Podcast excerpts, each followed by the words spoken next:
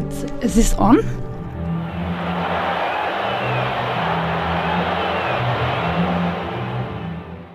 F K K, Fußball, Kurve, Kultur.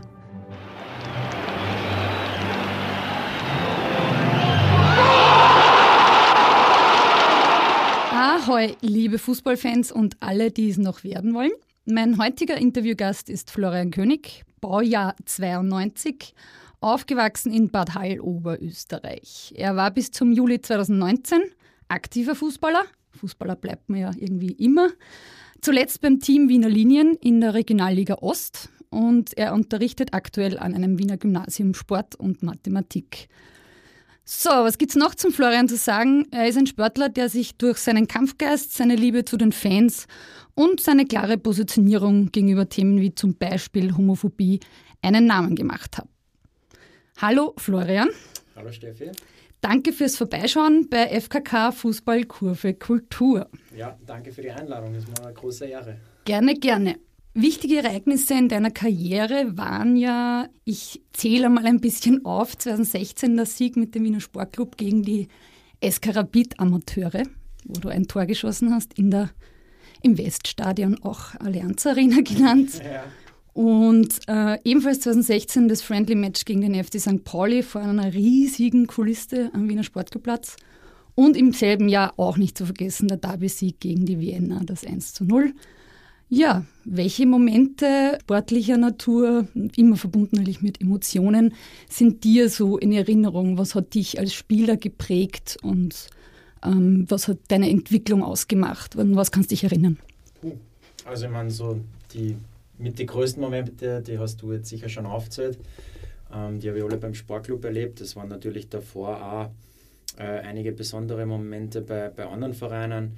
Ähm, ich denke da insbesondere so an die, an die ersten bzw. auch letzten Spiele jeweils beim Verein. Das war schon auch immer was, was Besonderes. Also vor allem dann auch, ich meine, ich habe ja lange bei meinem Heimatverein gespielt, eben in Bad Hall, bis ich eigentlich achtzehn war, und, und habe dann erst, das war, war noch untere Liga, erste Klasse, und, und habe dann erst mit achtzehn äh, den Sprung in die Landesliga äh, gemacht.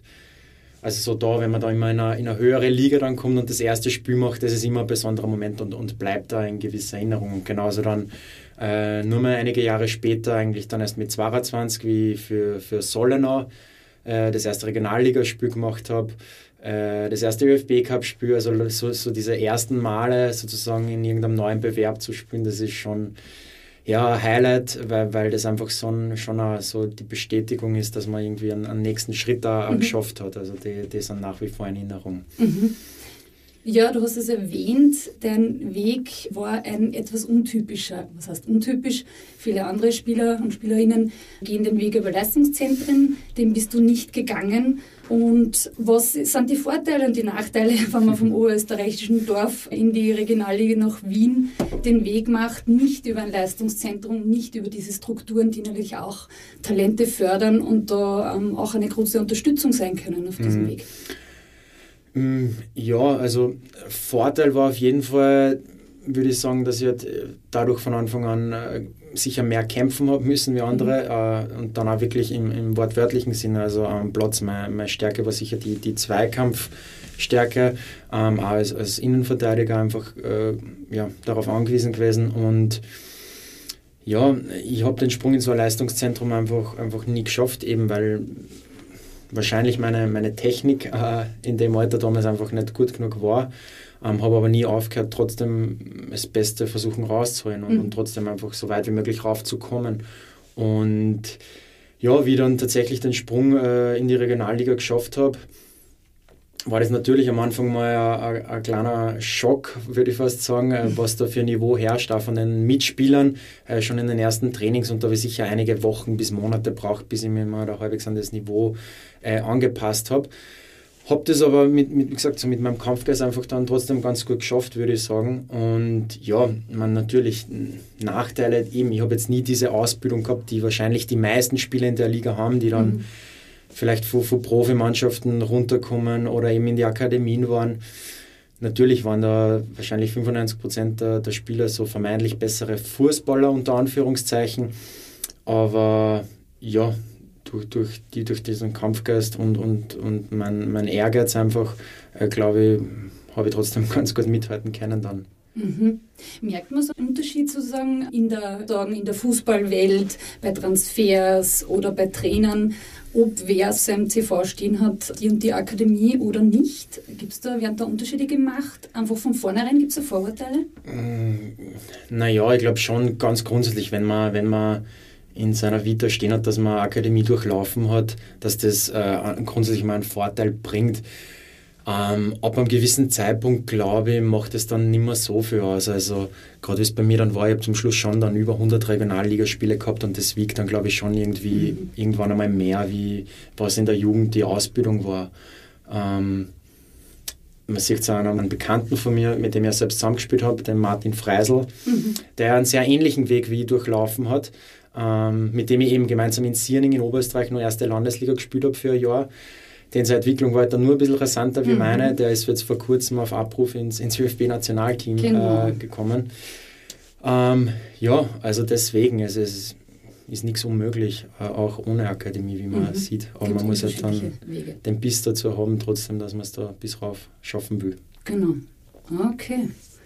Ja, zwanzig sechzehn bist du ja dann gelandet beim Wiener Sport-Club. Ich habe nachgeschaut, am zwölften Juli zweitausendsechzehn haben wir uns kennengelernt. Da warst du nämlich für ein Q und A bei den Fans des Wiener Sport-Club, bei den Freundinnen der Friedhofstribüne.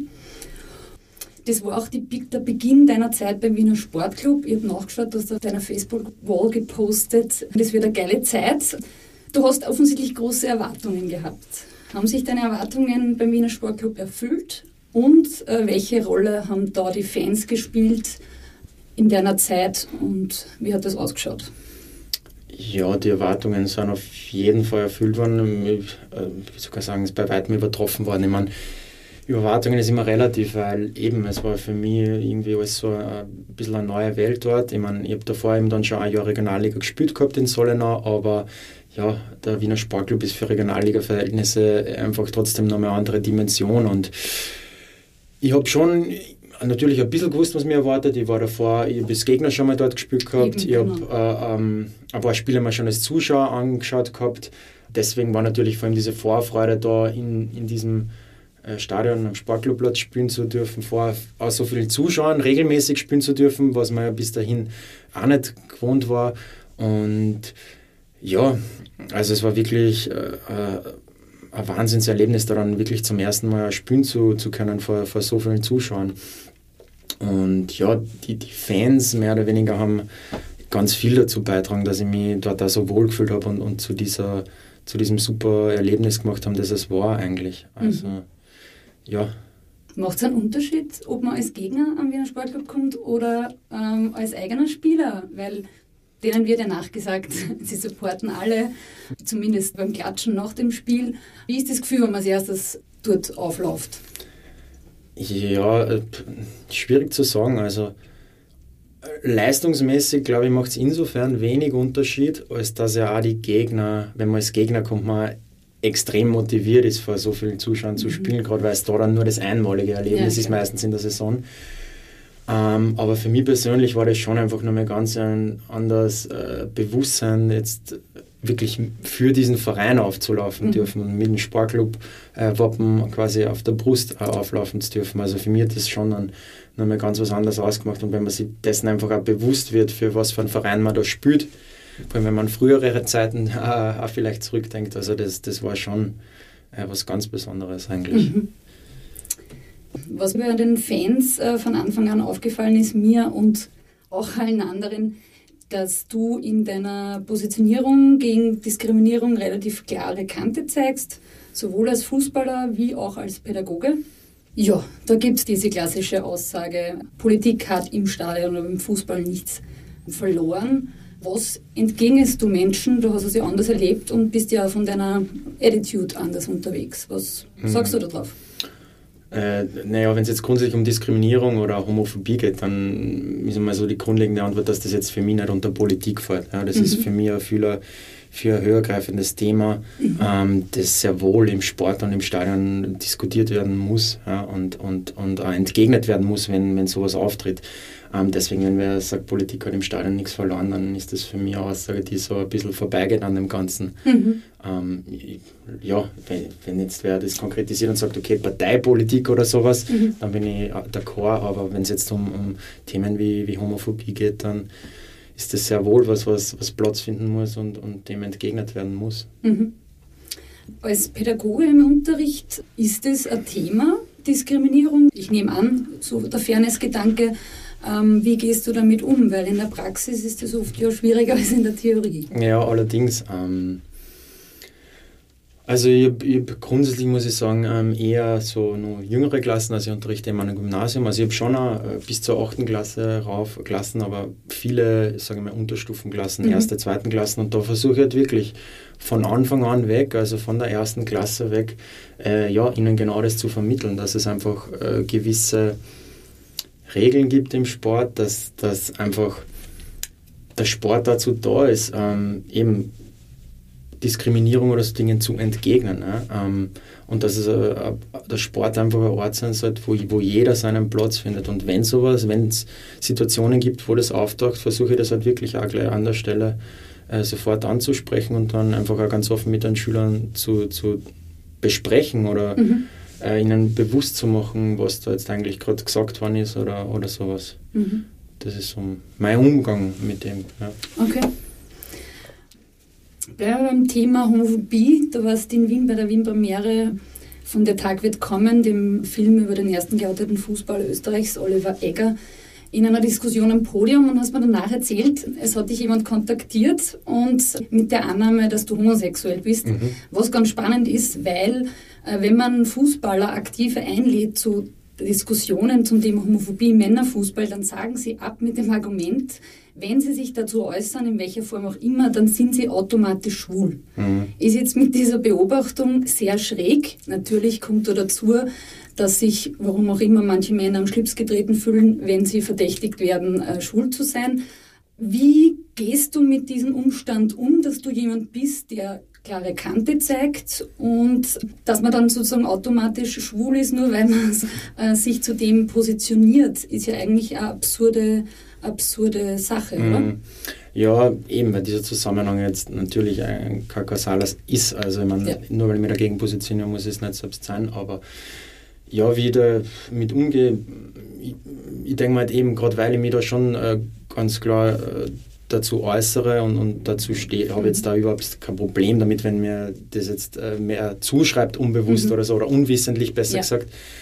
Ja. Ähm, ja, wie gesagt, also ich, ich kläre den dann gern auf, mhm. äh, wie es ist oder so, aber ich habe jetzt da grundsätzlich überhaupt kein Problem damit. Und ja, das ist halt, wenn, wenn dieses Argument, wer bringt eben das, oder Angst vor dem hat, dass er dann selbst als, als äh, schwul betrachtet wird, würde ich halt einfach appellieren, dass man da einfach, ja, ist ja nichts dabei, ich meine, mhm. einfach quasi trotzdem ganz offen mit dem umgehen und, und äh, ja, sieht dadurch nicht äh, seine klare Position irgendwie, äh, wie soll ich sagen, dadurch sich deswegen weniger klar zu positionieren oder sie nicht trauen, sich öffentlich irgendwie, äh, ja, seinen Standpunkt wirklich darzustellen. Mhm. Ja, da kommt ja darauf hingehend auch die Rolle von, ich sage es jetzt so, heterosexuellen Fußballern, mhm. die irgendwie sich natürlich auch äußern könnten und auch zu dem Thema was sagen könnten, welche Rolle, ich rede jetzt natürlich auch von den Profis, ich rede vom Bundesliga-Nationalteam, welche Rolle oder welche, welchen Zugang würdest du da wünschen, damit sie da bei dem Thema was tut, weil es dir ja auch ein Anliegen und die, die viele mehr Öffentlichkeit vielleicht auch haben, dass die da auch eine Vorbildfunktion haben. Was wären da deine Wünsche oder was kannst du da vorstellen? Was wäre da cool? Puh. Ähm, naja, grundsätzlich würde ich mir wünschen, dass, dass sich einfach grundsätzlich viel mehr Spieler öffentlich dazu äußern. Mhm. Ich meine, es ist halt dann oft im Rahmen von Aktionswochen, wo jetzt zum Beispiel die Kapitäne dann für eine Woche lang mit einer Regenbogen-Kapitänsschleife spielen und mhm. vielleicht sie da im Rahmen dessen mal ähm, dazu äußern. Ja, es wäre einfach schön, wenn, wenn einfach ja, sie die, diese Profispieler, vor allem, sage ich mal, die auch Nationalspieler, soll die, die größte Reichweite einfach haben, äh, dass sie die da einfach auch mehr mit dem Thema auseinandersetzen, wäre natürlich der Wunsch und, und sich dann dementsprechend auch, auch äh, klar positionieren, damit da einfach trotzdem ja, irgendwann ein, ein Klima unter Anführungszeichen geschaffen wird, wo das einfach trotzdem äh, überhaupt kein Thema mehr ist im Idealfall. Mhm. Wenn jetzt der Mitspieler schwul ist oder, oder, oder äh, ja, mhm. in, in die Richtung. Okay. Also einfach, wie gesagt, öffentlich viel, viel stärker nur die, die Meinung einfach mhm. voranbringen. Du hast die vier Aktionswochen angesprochen und ähm, beim Wiener Sport-Club wird ja schon länger die Regenbogen-Kapitänschleife getragen. Du hast das auch mal tragen dürfen und wenn man dich beobachtet hat, hat man mitbekommen, dass du das auch mit sehr viel Stolz und Ehre getragen hast und da absolut dahinter gestanden bist. Ich erlaube mir jetzt eine kritische Frage. Es wird natürlich diesen vier Aktionswochen, generell diese, diesen Aktionen immer wieder auch ein bisschen Symbolpolitik unterstellt. Wie gehst du so um mit dieser Symbolpolitik? Wie findest du es du und ihre Bedeutung im Fußballsport mhm. und in den Medien? Also grundsätzlich finde ich schon wichtig, dass es sowas äh, gibt. Ähm, mhm. Es stimmt schon, dass es vielleicht in, in manchen Fällen nur symbolischen Charakter hat. Ich bin der Überzeugung eben, dass da äh, viel Spieler dann eben gerade in den Profiligen gibt, die, das, die die Schleife tragen für die eine Woche und eigentlich insgeheim sie gar nicht tragen wollen würden, aber halt dann mhm. vom Verein oder so es vorgegeben wird.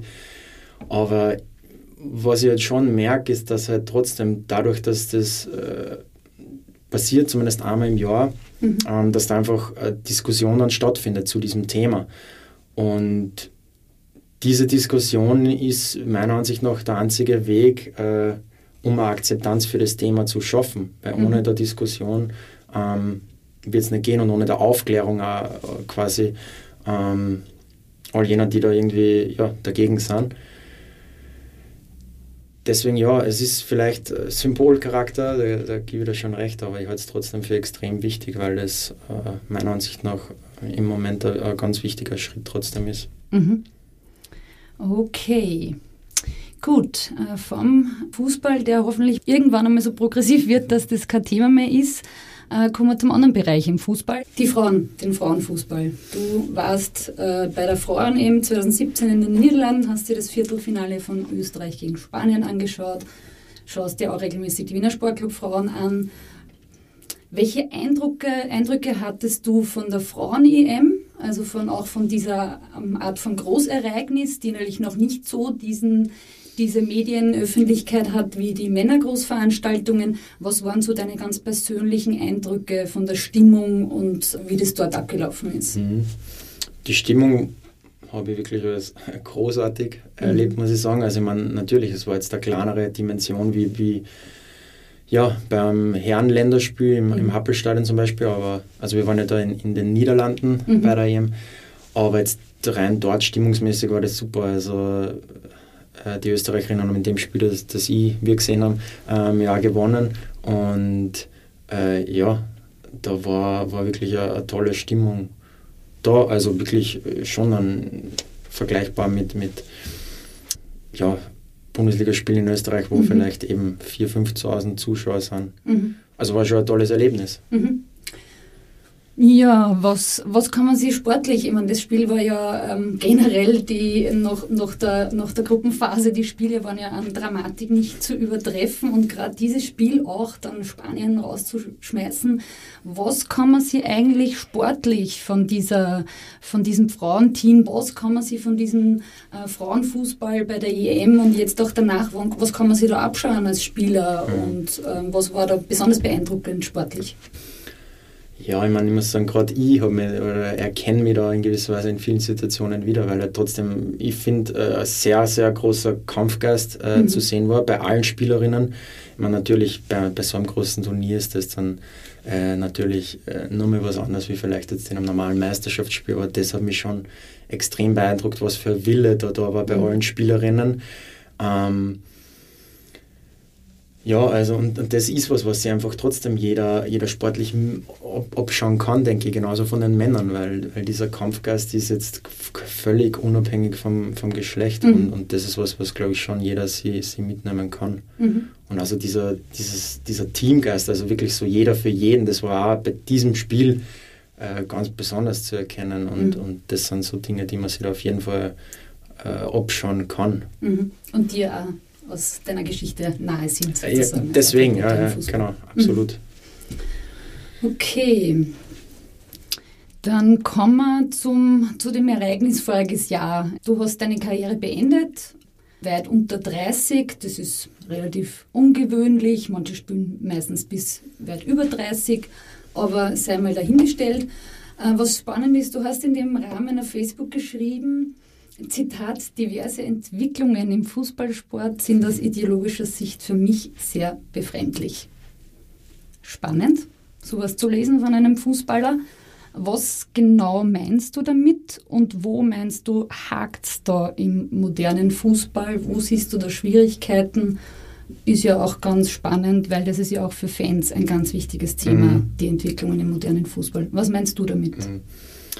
Äh, ja, ich meine mehrere Dinge damit, beziehungsweise ähm, betrifft es meiner Ansicht nach sowohl den Amateurbereich als auch den Profibereich und den absoluten mhm. Spitzenbereich. Ähm, was jetzt das Grundübel ist, also ob, ob, ob das an der Spitze so abgekommen ist, weil es im Amateurbereich schon äh, okay. falsche Entwicklungen nimmt oder umgekehrt, ist für mich jetzt schwer zu sagen. Ähm, Grundsätzlich ist das Problem im Profibereich, sehe ich, ja, wie, wie so viele in den mittlerweile äh, ja, unvorstellbaren Dimensionen, vor allem geldmäßig, ja. um, um die es da geht, sowohl was Ablösen für Spieler betrifft, als auch Spielergehälter, ähm, dass man halt einfach wirklich das Gefühl hat, im, im Profifußball geht es eigentlich in erster Linie ums Geld. Mhm. Egal, ob das jetzt von, von den Verbänden ist, wie, wie die FIFA oder die UEFA, die dann auch Weltmeisterschaften an Länder wie Katar oder Russland vergeben, ja. unabhängig der Umstände, die dort herrschen in diesen mhm. Ländern. Ähm, ja, also das sind, das sind vor allem so die Dinge im Profifußball. Ich, ich sehe aber das Problem mindestens genauso im Amateurbereich. Und, und auch da sehe ich vor allem in den letzten ja, sagen wir zehn Jahre eine Entwicklung, die einfach extrem in die falsche Richtung geht, nämlich dass auch im Amateurbereich der Geld einfach eine immer größere Rolle für die einzelnen Spieler einnimmt. Wenn ich mich noch zurückerinnere, wie ich vor ja, zehn Jahren ziemlich genau so in den Erwachsenenfußball reingekommen bin, da war das überhaupt kein Thema, ob man jetzt äh, äh, da hundert Euro mehr oder weniger irgendwie mhm. kriegt bei dem Verein oder als, als junger Spieler schon gar nicht. Ja. Ja, also mit, mit sechzehn, siebzehn, wenn man da reinkommt in die Kampfmannschaft, da war das nur wirklich eine Ehre, dass man da drinnen ist und da war ja. Geld überhaupt kein Gedanke. Und, und heutzutage, und das kriege ich trotzdem nach wie vor mit, ist selbst bei jüngeren Spielern schon der Gedanke da, ja, bei welchem Verein kriege ich eben die hundert, zweihundert Euro mehr? Und die Vereine, die das auch zahlen, mhm. ja, und dass man halt wirklich in einer zweiten und somit letzten Klasse ein paar hundert Euro verdienen kann, halte ich für absolut absurd. Mhm. Für das, dass es auf dem Niveau trotzdem ein Hobby ist. Ja, Amateur.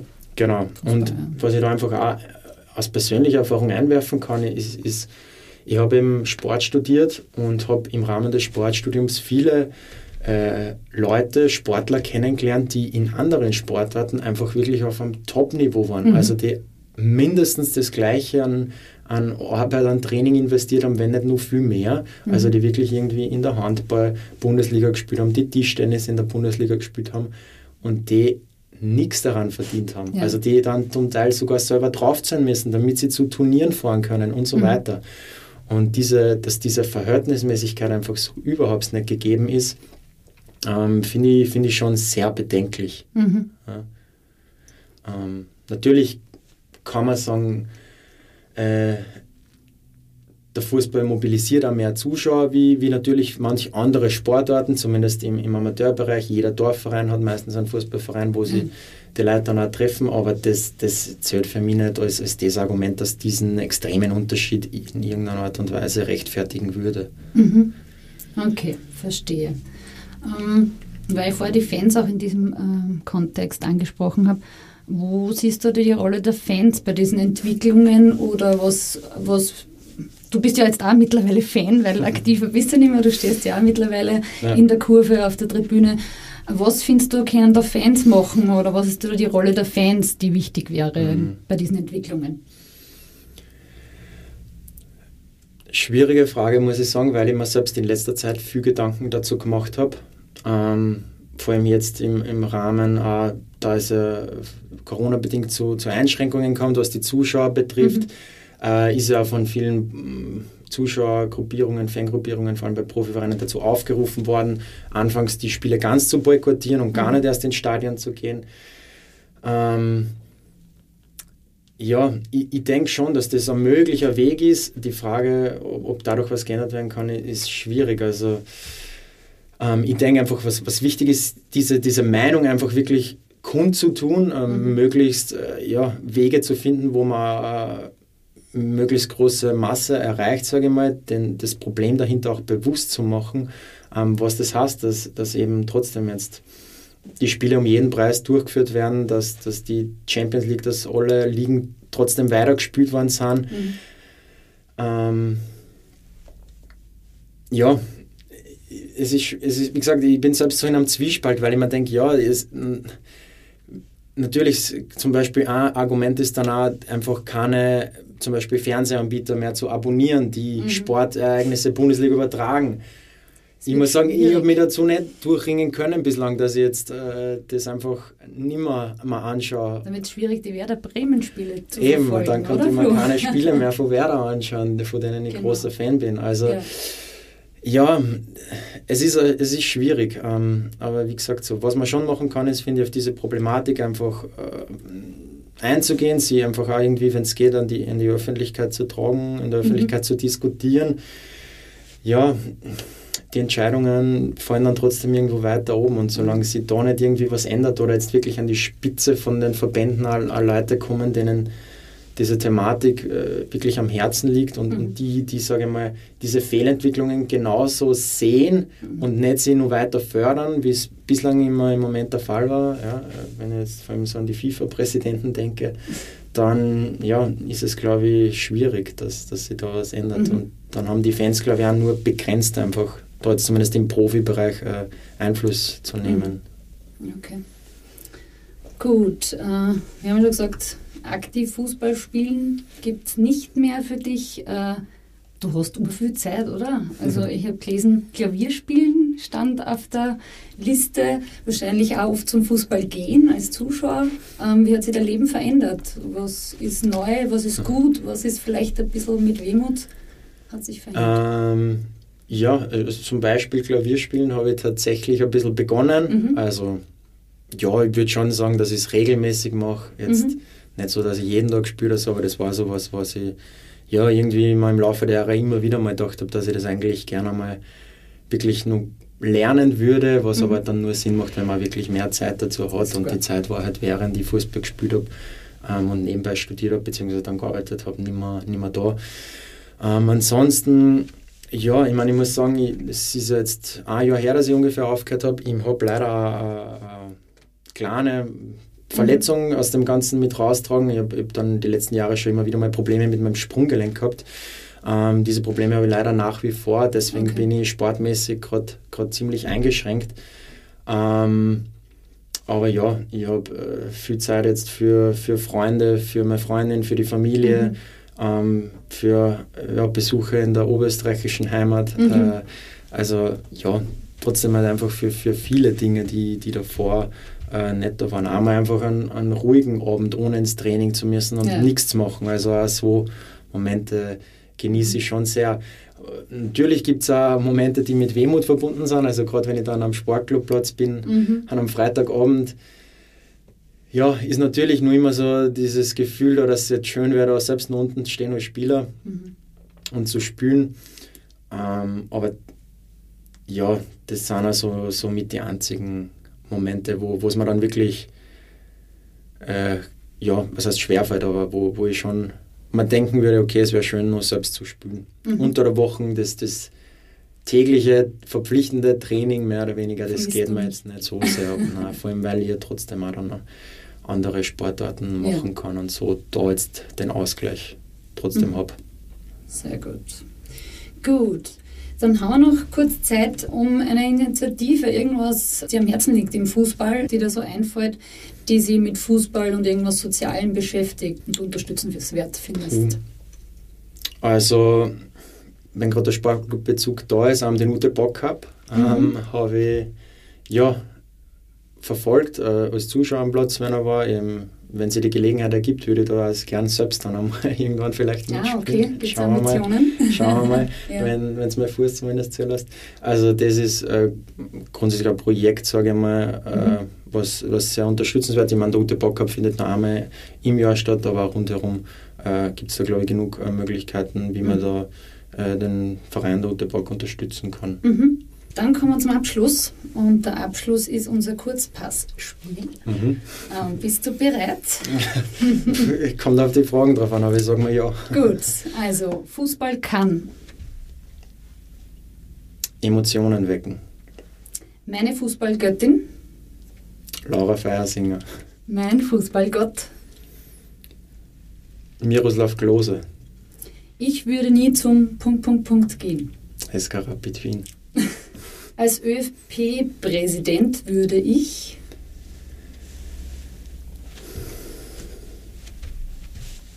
die Landesverbandspräsidenten zum Großteil austauschen, sofern das in meiner Macht läge. Mein liebster Fangesang ist One Wiener Sport-Club. There's only one Wiener Sport-Club. One Wiener Sport-Club. There's only one Wiener Sport-Club. Fußball kotzt mich an, wenn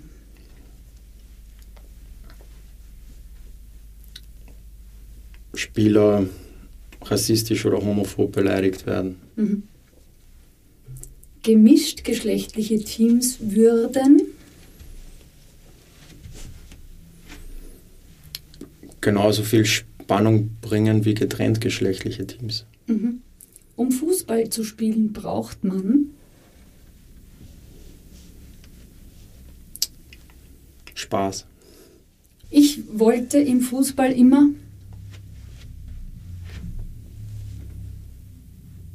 Spaß haben. Okay, wunderbar.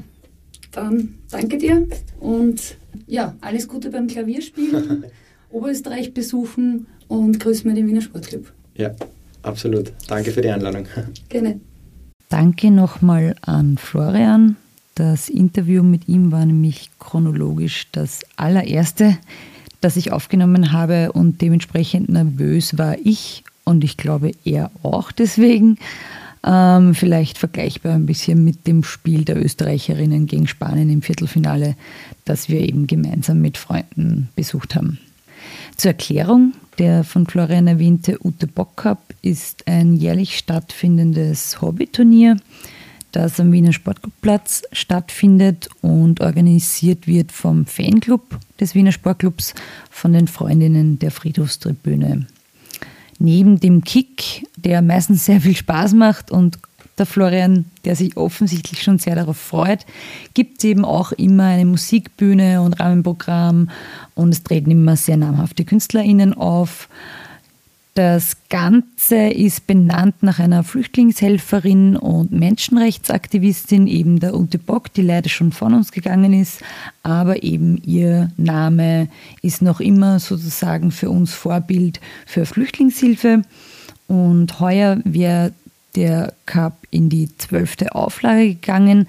Leider hat Corona da auch einen Strich durch die Rechnung gemacht. Und somit musste auch diese Veranstaltung pausieren. Wir hoffen natürlich, dass nächstes Jahr wieder stattfinden kann. Die Einnahmen werden an DESI, an den Verein Flucht nach vorn und an Queer Base gegangen.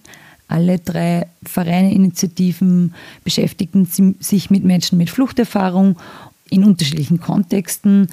Wenn ihr mehr über den Ute Bock Cup oder und über diese Initiativen erfahren wollt, ihr könnt natürlich trotzdem für die Spenden oder eben nächstes Jahr zum Ute Bock Cup kommen, euch mit einem Team anmelden. Ich verlinke euch alles in den Shownotes wie immer. Nun bleibt mir nur noch wieder mich zu bedanken bei euch fürs Dabeisein, fürs Reinschalten. Den Podcast gibt es auch weiterhin, überall wo es Podcasts gibt. bei Spotify, Stitcher, Deezer, Podcast Addict und Apple Podcasts. Euren Support könnt ihr mir wie immer zukommen lassen in Form einer Apple Podcast fünf Sterne Bewertung und oder indem dass ihr das Ding auf Instagram, Facebook verbreitet oder eben an Freundinnen und Freunde weitererzählt. Auf Instagram bin ich weiterhin zu finden unter F K K Podcast und auf Facebook unter F K K Fußball, Kurve, Kultur. Ich freue mich wirklich und auch weiterhin über Rückmeldungen. Vielleicht habt ihr Ideen zu Gästen, was auch immer. Einfach Feedback zu meinen ersten Gehversuchen. Es ist gerade noch ganz aufregend, darum würde ich gerne eure Meinung wissen. Ihr könnt mich erreichen unter kontakt at f k k podcast punkt a t. Ja, nächste Woche in der Folge Nummer drei Halbzeit werde ich mich wieder beziehen auf ein Thema, das ich mit Florian besprochen habe. Ich werde euch ein bisschen mehr zur Situation in Österreich bezüglich des Themas Homophobie und Outing erzählen. Was tut sich da in Österreich? Ja, wir hören uns wieder in einer Woche zur Nummer drei Halbzeit. Da werde ich ein Thema, das ich mit Florian besprochen habe, noch näher erörtern, euch noch näher vorstellen. Und es wird so rund um das Thema Outing, Homophobie im österreichischen Fußball gehen. Habt eine feine Woche, bis nächsten Sonntag und bleibt gesund. Ciao!